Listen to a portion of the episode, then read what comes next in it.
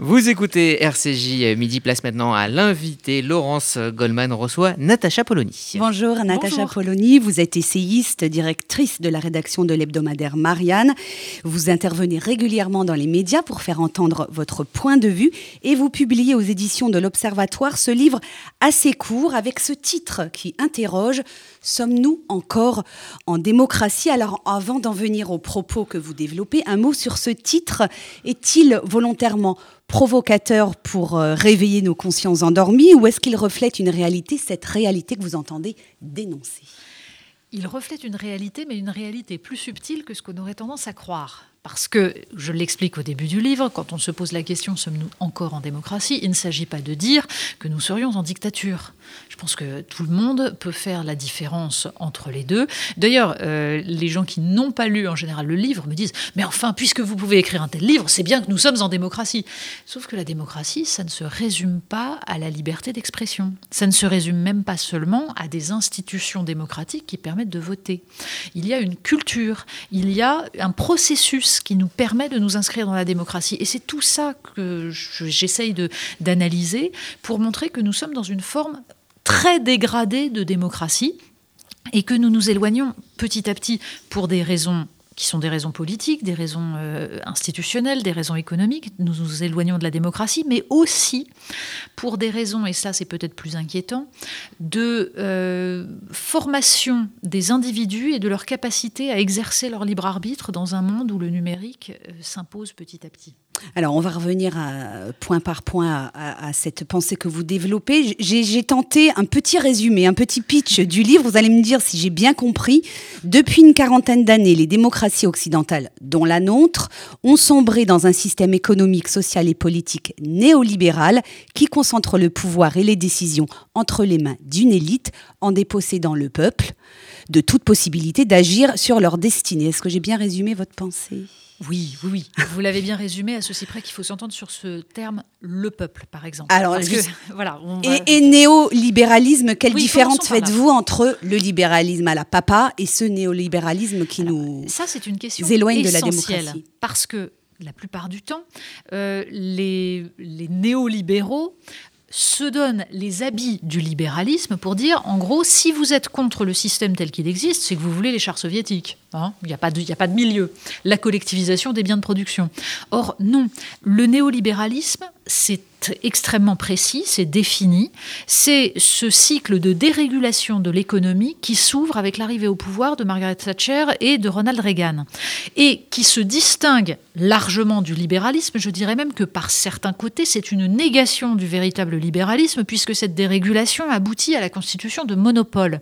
Des monopoles qui, évidemment, imposent leur vue et ont intérêt à contourner les outils démocratiques. Et c'est tout cela qu'il faut aujourd'hui essayer de comprendre parce que nous arrivons au bout de ce cycle, c'est-à-dire que nous en voyons les dégâts. La faute à la construction européenne? Non. Non, la, à la manière dont on a construit l'Europe? La construction européenne est un des, éléments de cette avancée néolibérale. C'est-à-dire que quand on analyse le projet européen, vous voyez par exemple dans le, dans le traité de Rome, le terme préférence communautaire n'apparaît pas, mais il est en fait omniprésent. C'est-à-dire l'idée, c'est de dire on va créer un marché commun et les pays européens vont s'associer, chacun vend ses surplus aux autres et comme ça tout le monde s'enrichit mutuellement. C'était ça l'idée. Or, au tournant des années 80, l'Europe telle qu'elle existe devient néolibérale. On passe de l'idée de marché commun à l'idée de marché unique, c'est-à-dire l'extension du libre-échange à l'ensemble de la planète. Et d'ailleurs, c'est à ce moment-là que l'Union européenne devient la zone économique la plus ouverte au monde, avec un abaissement ou une suppression de toutes les barrières douanières. La conséquence, bah, par exemple, prenez le textile, euh, l'entrée de la Chine dans l'OMC, alors que la Chine ne respecte aucune règle du véritable libéralisme, mais c'est pas grave, on fait comme si on ne voyait pas suppression des tarifs douaniers de l'Union européenne sur le textile chinois. Trois mois plus tard, je dis bien trois mois plus tard, 450% d'augmentation, par exemple, sur l'importation de pullovers chinois. Donc ça veut dire qu'en l'espace de deux ans, l'industrie textile européenne a été éradiquée. Est-ce que c'est ça le libéralisme? Non. Alors vous insistez euh, euh, sur cette notion de souveraineté nationale, hein, c'est un thème euh, qui vous est cher hein, pour ceux qui vous suivent régulièrement. vous nous dites que cette notion de souveraineté nationale, elle a été dévoyée, c'est presque devenu un gros mot à une certaine époque. Hein, C'était le règne de la pensée unique. On est toujours aujourd'hui dans la pensée unique, mais c'est plus la même pensée unique. Alors, en général, j'emploie assez peu ce terme pensée unique, parce que même s'il est tout à fait... Il, non, il, est de moi. oui, oui, oui, mais il a été en fait mis en avant par Jean-François Kahn, fondateur de Marianne et il a fondé le journal Marianne contre l'idée qu'il se faisait de la pensée unique, et il avait tout à fait raison, c'est-à-dire cette espèce de vulgate néolibérale qu'il était impossible de contester. Donc ça, je m'inscris totalement là-dedans, mais aujourd'hui, les gens entendent beaucoup de choses quand ils pensent pensée unique. Celui qui, qui est euh, le tenant de la pensée unique, c'est toujours l'autre, c'est toujours celui qui ne pense pas comme nous. Donc je me méfie de ça. Mais en, l'occurrence, la question est celle de l'imposition d'une vision qui est une vision qui considère que bah, le, libre-échange marche toujours, que le protectionnisme c'est la guerre, etc. Or ça, ça se fait contre les peuples, puisque à aucun moment on a demandé aux citoyens de voter sur ces questions-là. Et c'est bien cela que j'essaye de montrer dans le livre. C'est que tout, ce système s'est fait par un contournement des règles démocratiques. Et les rares fois où les citoyens ont la possibilité de voter, eh bien, ils expriment leur colère.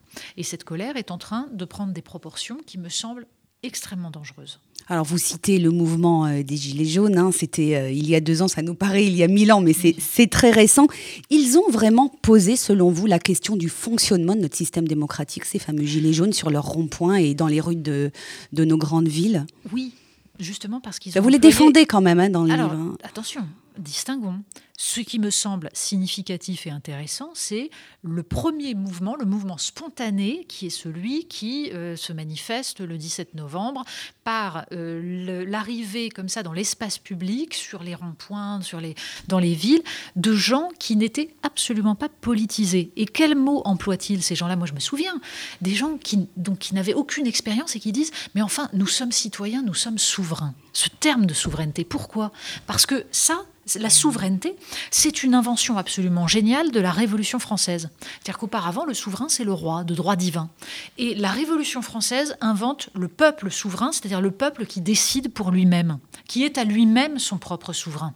Et les Gilets jaunes, c'est finalement la résurgence de cette idée-là, c'est-à-dire des gens qui, au départ, se révoltent contre une injustice fiscale, c'est-à-dire qu'on a construit un système dans lequel la désindustrialisation fait que les gens ont de plus en plus de distance à parcourir en voiture pour aller de leur, de leur domicile à leur travail, du fait qu'il y a des pans entiers du territoire qui, qui sont aujourd'hui totalement désertifiés. Et on leur dit en fait, la fin du monde, c'est de votre faute. Donc en plus, vous allez payer.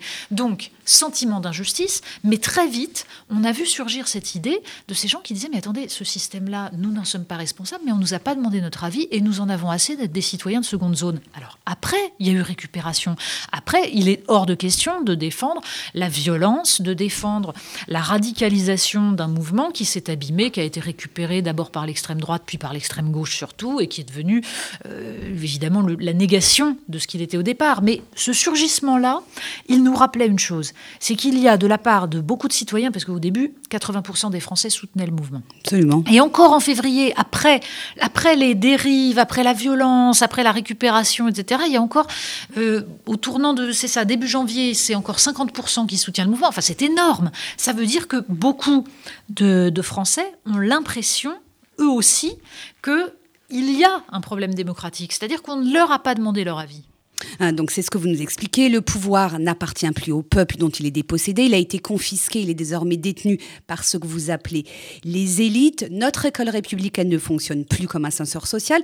Mais est-ce que tout de même, pour revenir euh, aux Gilets jaunes, est-ce que l'échec euh, de ce mouvement à se transformer en parti politique, ça ne dit pas tout simplement qu'on ne s'improvise pas politique Mais ces gens n'avaient aucune intention de se transformer en, parti politique. Ils ont tenté aux, européennes qui ont suivi. Non, mais il y en a euh, certains qui ont tenté, mais c'était voué à l'échec justement parce que c'était un, mouvement de citoyens qui réclamaient que en gros, la démocratie soit appliquée. Mais ça doit se traduire forcément au niveau politique ensuite. Mais ça devrait, demande. Mais vous voyez, ça devrait se traduire par le fait que les politiques devraient tenir compte de cela. C'est exactement la même chose d'ailleurs avec ce terme souverainiste euh, qui maintenant est devenu une espèce de catégorie un peu louche, un peu bizarre. Mais ce que j'essaye de montrer dans ce livre et ce que je me tue à dire, c'est que nous, nous devrions tous être souverainistes, c'est-à-dire que nous devrions tous être pour la souveraineté du peuple, puisque c'est la définition de la démocratie. C'est tout. Moi, je ne suis pas souverainiste ou pas souverainiste, je suis démocrate. Donc je pense que la démocratie est le gouvernement du peuple, par le peuple, pour le peuple. Et quand je dis le peuple, je ne pense pas que le peuple soit une entité unique, unifiée, uniforme. Pas du tout. Il y a des tensions, il y a des conflits, et c'est par la démocratie, c'est-à-dire par la voix de la majorité, qu'on arrive à résoudre ces tensions. C'est ça le principe démocratique. Mais encore faut-il que tout le monde participe à la chose publique. Donc il faut il faut que les gens aient l'impression que ça sert à quelque chose. Or, depuis 40 ans, bah, ils ont l'impression que quoi qu'ils votent, ça ne change rien. Donc la démocratie ne fonctionne plus, ou plutôt elle joue contre eux. Et ça, c'est terrible. Pourquoi? Parce que vous avez une désaffiliation de plus en plus grande. Vous avez ceux qui vont aller voter pour des partis extrêmes, et puis vous avez ceux qui tout simplement arrêtent de voter parce qu'ils n'y croient plus ça signifie qu'on va, et on l'a observé lors des dernières élections, vers un système censitaire qui ne dit pas son nom, puisqu'en général, ce sont les plus pauvres qui ne votent pas. Mais quand on a quasiment 60%, c'était 57% au, premier tour de, au deuxième tour de l'élection, des élections législatives de 2017, 57% d'abstention, il faut quand même commencer à s'inquiéter. Quelle, quelle, représentativité ont encore les élus à ce degré-là? Plus aucune. Alors, l'un des points, et que j'explique, est fondamental. C'est la question justement de la capacité à représenter. Et ça rejoint votre question sur les élites. C'est-à-dire, la démocratie représentative fonctionne sur l'idée qu'il y a des représentants qui portent la voix des représentés, des citoyens. Mais si ces représentants sont toujours les mêmes, s'ils sont élus, euh, s'ils sont issus d'une élite qui est une élite euh, ne serait-ce que sociale, eh bien, ils ont tendance, évidemment, à protéger leurs intérêts de classe. D'où l'importance d'avoir un brassage de ces élites, d'avoir des représentants qui représentent la totalité de la sociologie française. Ce n'est absolument pas le cas. Les têtes ont été renouvelées en 2017, mais on n'a jamais eu autant de CSP, c'est-à-dire de classes favorisées à l'Assemblée nationale l'école, de ce point de vue-là, joue un rôle crucial, puisque la promesse républicaine, c'est que c'est par l'école qu'on va sélectionner les élites de la nation.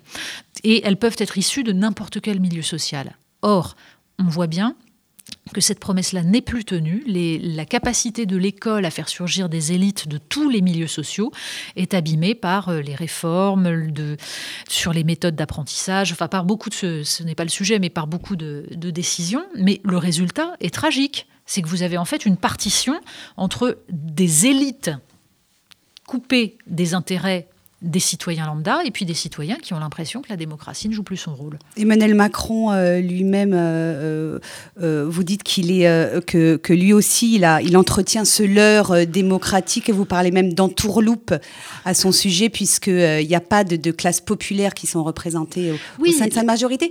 Il y a des membres de, des personnes issues de la diversité. C'est un mot très à la mode et cette diversité, elle compte aujourd'hui, on la voit, euh, ils sont très, nombreux ces Français. D'abord, elle est, elle est très importante, cette, cette diversité qui est une diversité d'origine, une diversité de, de, de, même de, de, culture, de religion, tout ce qu'on veut. C'est très bien. Mais la diversité sociale, où est-elle? Or, euh, j'explique, je, je j'utilise le mot entourloupe pour parler de, pour parler de la campagne de 2017 d'Emmanuel Macron, qui se veut révolutionnaire, c'était le terme qu'il emploie dans le titre de son livre, Révolution, euh, parce qu'il prétend changer le système, le remettre en cause, alors qu'en fait, il est le produit de ce système et il est là pour le proroger. Et en fait de révolution, je le disais à l'instant, ce sont les têtes qui ont été changées. En effet, il a mis à bas le vieux monde politique, mais pour le remplacer par quoi? Par des gens qui sont encore plus issus des classes sociales dominantes. Et la question de la diversité aujourd'hui est ramenée à sa dimension raciale, ce que je trouve absolument épouvantable, et jamais à sa dimension sociale, alors que la question de la lutte des classes transparaît dans absolument tous les problèmes auxquels nous sommes confrontés depuis quelques années. Et d'ailleurs, je cite dans le livre la phrase de Warren Buffett, la lutte des classes existe et nous les riches, nous sommes en train de la gagner. Vous êtes très sévère également, Natacha Polony, vis-à-vis de la gestion de la crise sanitaire hein, que nous traversons depuis maintenant euh, un an. Vous expliquez en substance qu'une partie de nos libertés publiques ont été suspendues, mais pouvions-nous faire autrement face à la violence et, de subite de cette crise qui s'est abattue euh, sur nous en France et dans le monde entier euh, Tout le monde a patangé un peu au début. Bien hein. entendu, et d'ailleurs, j'ai pas l'impression d'être si sévère que ça dans ce, dans ce livre. En revanche, parce que je me garde quand même que c'est le pouvoir Emmanuel Macron, en gros, et son conseil euh, de, défense sanitaire qui prend les décisions qui ne sommes jamais, jamais concertées, mais en même temps, ça va tellement vite. Oui, mais justement, je, ne suis pas sévère sur les erreurs qui. Je suis très sévère sur les mensonges, mais pas sur les erreurs qui ont pu être faites. Et là, par exemple, le, de voir ce gouvernement essayer au maximum d'éviter un reconfinement, pour ma part, je trouve que c'est parfaitement légitime. Et je trouve que ça démontre que ce gouvernement a compris certaines choses par rapport au début de la crise sanitaire. Et même s'il est obligé de reconfiner, même si à un moment donné c'est un échec, je pense que ça aura été une démarche intelligente. Pourquoi? Parce que justement, ça a pêché pendant un an sur cette question-là, qui était celle de, des arbitrages et du rôle du politique. Or, pour aller plus vite et pour ne pas être contesté, le gouvernement, mais comme beaucoup d'ailleurs de gouvernements, mais peut-être plus en France malgré tout, a eu tendance à infantiliser totalement les citoyens en jouant sur la peur. L'idée, c'était de faire très très peur pour que tout le monde accepte les mesures sanitaires très vite et qu'on puisse comme ça prendre des décisions rapides. Mais au moment où l'épidémie a marqué le pas pendant l'été, c'était le moment de s'assurer de la cohésion de la communauté politique, de faire en sorte que les citoyens adhèrent au projet. Il y avait moyen de discuter à ce moment-là et de faire en sorte que les citoyens aient le sentiment que c'était eux qui prenaient des décisions. Vous savez, l'efficacité en politique, elle vient d'où? Elle vient de la capacité à faire comprendre aux gens qu'ils sont autonomes autonome et responsable. Autonome, c'est-à-dire qu'ils se fixe à soi-même ses propres règles. C'est là aussi, c'est le principe de la démocratie. Or là, on a des gens qui ont l'impression que les règles viennent d'en haut, s'imposent. Du coup, on peut les critiquer. Si elles viennent d'en haut, mais on peut dire c'est nul, on n'est pas responsable. Si tous ensemble nous avons adhéré à ces règles parce que le processus démocratique a fait que nous avons délibéré et que nous avons choisi une voie, alors nous respectons beaucoup mieux ces règles. Et c'est cela qui n'est jamais fait. Et je pense qu'il y avait moyen, dans des moments de moindre urgence, de le faire, plutôt que d'amplifier la concentration du pouvoir sur un Conseil de défense qui n'est absolument pas prévu pour ça, qui n'est pas responsable devant le, Parlement. Je pense que c'est une dérive assez problématique. Mais vous ne pensez pas quand même que c'est la peur du gendarme qui fait que les, Français respectent euh, bon gré mal gré les consignes sanitaires euh, euh, sans cette peur de l'amende Vous pensez que les Français respecteraient, seraient suffisamment responsables et disciplinés pour respecter toutes les mesures sanitaires? On voit bien, hein, il y a des fêtes clandestines, il y a des rassemblements dans les rues. Je n'ai aucune tendresse pour les abrutis qui font des fêtes clandestines. Et je pense qu'ils méritent en effet d'être sanctionnés. Et il y aura toujours des crétins. Et il y a toujours des gens qui refusent de se plier aux règles communes. En revanche, je crois qu'on a toujours raison de parier sur l'intelligence des individus. Et je crois que quand, on, quand on traite les gens comme des citoyens, c'est-à-dire comme des êtres intelligents, comme des individus responsables, eh bien, ils ont tendance, du coup, à développer ce sens de la responsabilité. Mais quand on les infantilise, ils deviennent stupides. C'est pour ça, moi, je suis très progressiste, c'est-à-dire que j'ai foi en un progrès de l'humanité, mais ce progrès, il faut le mettre en œuvre par l'usage de la raison. Et ce qui pêche aujourd'hui, c'est qu'on n'incite pas les individus à utiliser leur raison. Ah, il y a un, thème que vous n'abordez pas dans, dans, ce livre. Bon, après, vous ne pouvez pas non plus traiter de tous les maux de la société française, mais c'est celui de communautarisme. Pourtant, ce séparatisme, il menace directement le, notre ah, démocratie. nous, nous, sommes entièrement d'accord. Ce, petit livre est un, un, tout petit livre sur un point euh, précis, pointu de la question. J'ai écrit d'autres livres avant puis cela. C'est dans Marianne. Hein, euh. Oui, oui, oui, ça y est. mais vous savez, j'ai écrit en 2015, après l'attentat de Charlie Hebdo et avant là celui du Bataclan, un livre qui s'appelait Nous sommes la France, qui justement essayait de réfléchir à cette question de savoir bah, qui est ce nous et ce que c'est que la France, c'est-à-dire la question de l'identité nationale, c'est-à-dire de ce qui nous rassemble en tant que citoyens. Et puis ensuite, j'ai écrit un autre livre qui s'appelait Changer la vie, c'était un dictionnaire politique dans lequel j'expliquais cette question du communautarisme, du séparatisme. Évidemment que c'est un enjeu majeur parce que si on veut qu'il y ait démocratie, il faut qu'il y ait un peuple. Un peuple, c'est une communauté politique, c'est-à-dire ce sont des gens qui considèrent qu'ils ont quelque chose à partager, qu'ils ont un destin commun. Or, nous sommes dans une phase où ce sentiment d'un destin commun est en train de s'amenuiser parce que l'individualisme contemporain est en train d'inciter chacun à mettre en avant ce qui le distingue des autres, par besoin d'exister, ce qui va faire la différence, avec toujours cette idée que euh, ma différence n'est pas assez reconnue. Et nous sommes en train de détruire la possibilité même de débattre ensemble, de discuter. La, la démocratie, ça repose aussi sur le conflit civilisé, sur la capacité à s'engueuler, à ne pas penser pareil, mais à accepter à la fin la loi de la majorité. C'est cela qui peut, qui peut permettre que nous soyons apaisés. Comme disait Churchill, c'est le pire des régimes, mais à l'exception de tous les autres. Moi, j'en ai pas trouvé qui fonctionne mieux et qui soit plus légitime.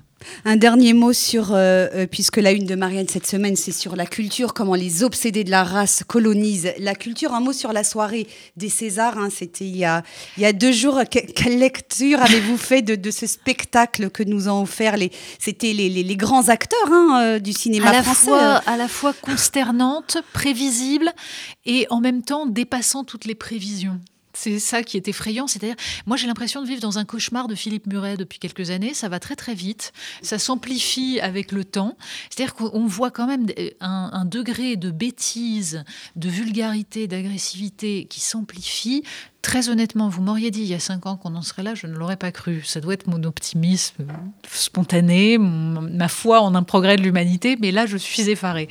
Après, ça va peut-être rappeler euh, euh, ceux qui n'étaient pas là vendredi soir à réagir et à, s'exprimer aussi. La culture, c'est pas seulement la soirée des, des Césars. Non, bien entendu, bien entendu. La culture, c'est beaucoup plus vaste que ça. C'est aussi un domaine qui souffre aujourd'hui. Mais c'est ce que nous montrons dans le dossier de Marianne. C'est que la culture, au sens d'un petit monde avec ses intérêts et ses, justement ses rapports de domination est en train d'être gagné par une idéologie qui détruit l'art. C'est-à-dire qu'à partir du moment où on considère qu'une œuvre d'art doit avant tout porter un message moral qui est celui, quel qu'il soit, hein, là, en l'occurrence c'est un supposé euh, antiracisme qui en fait est obsédé par la race, bon, mais de toute façon, une œuvre d'art n'est pas là pour porter un message moral, mais pour donner à voir, donner à sentir une vision du monde, des émotions.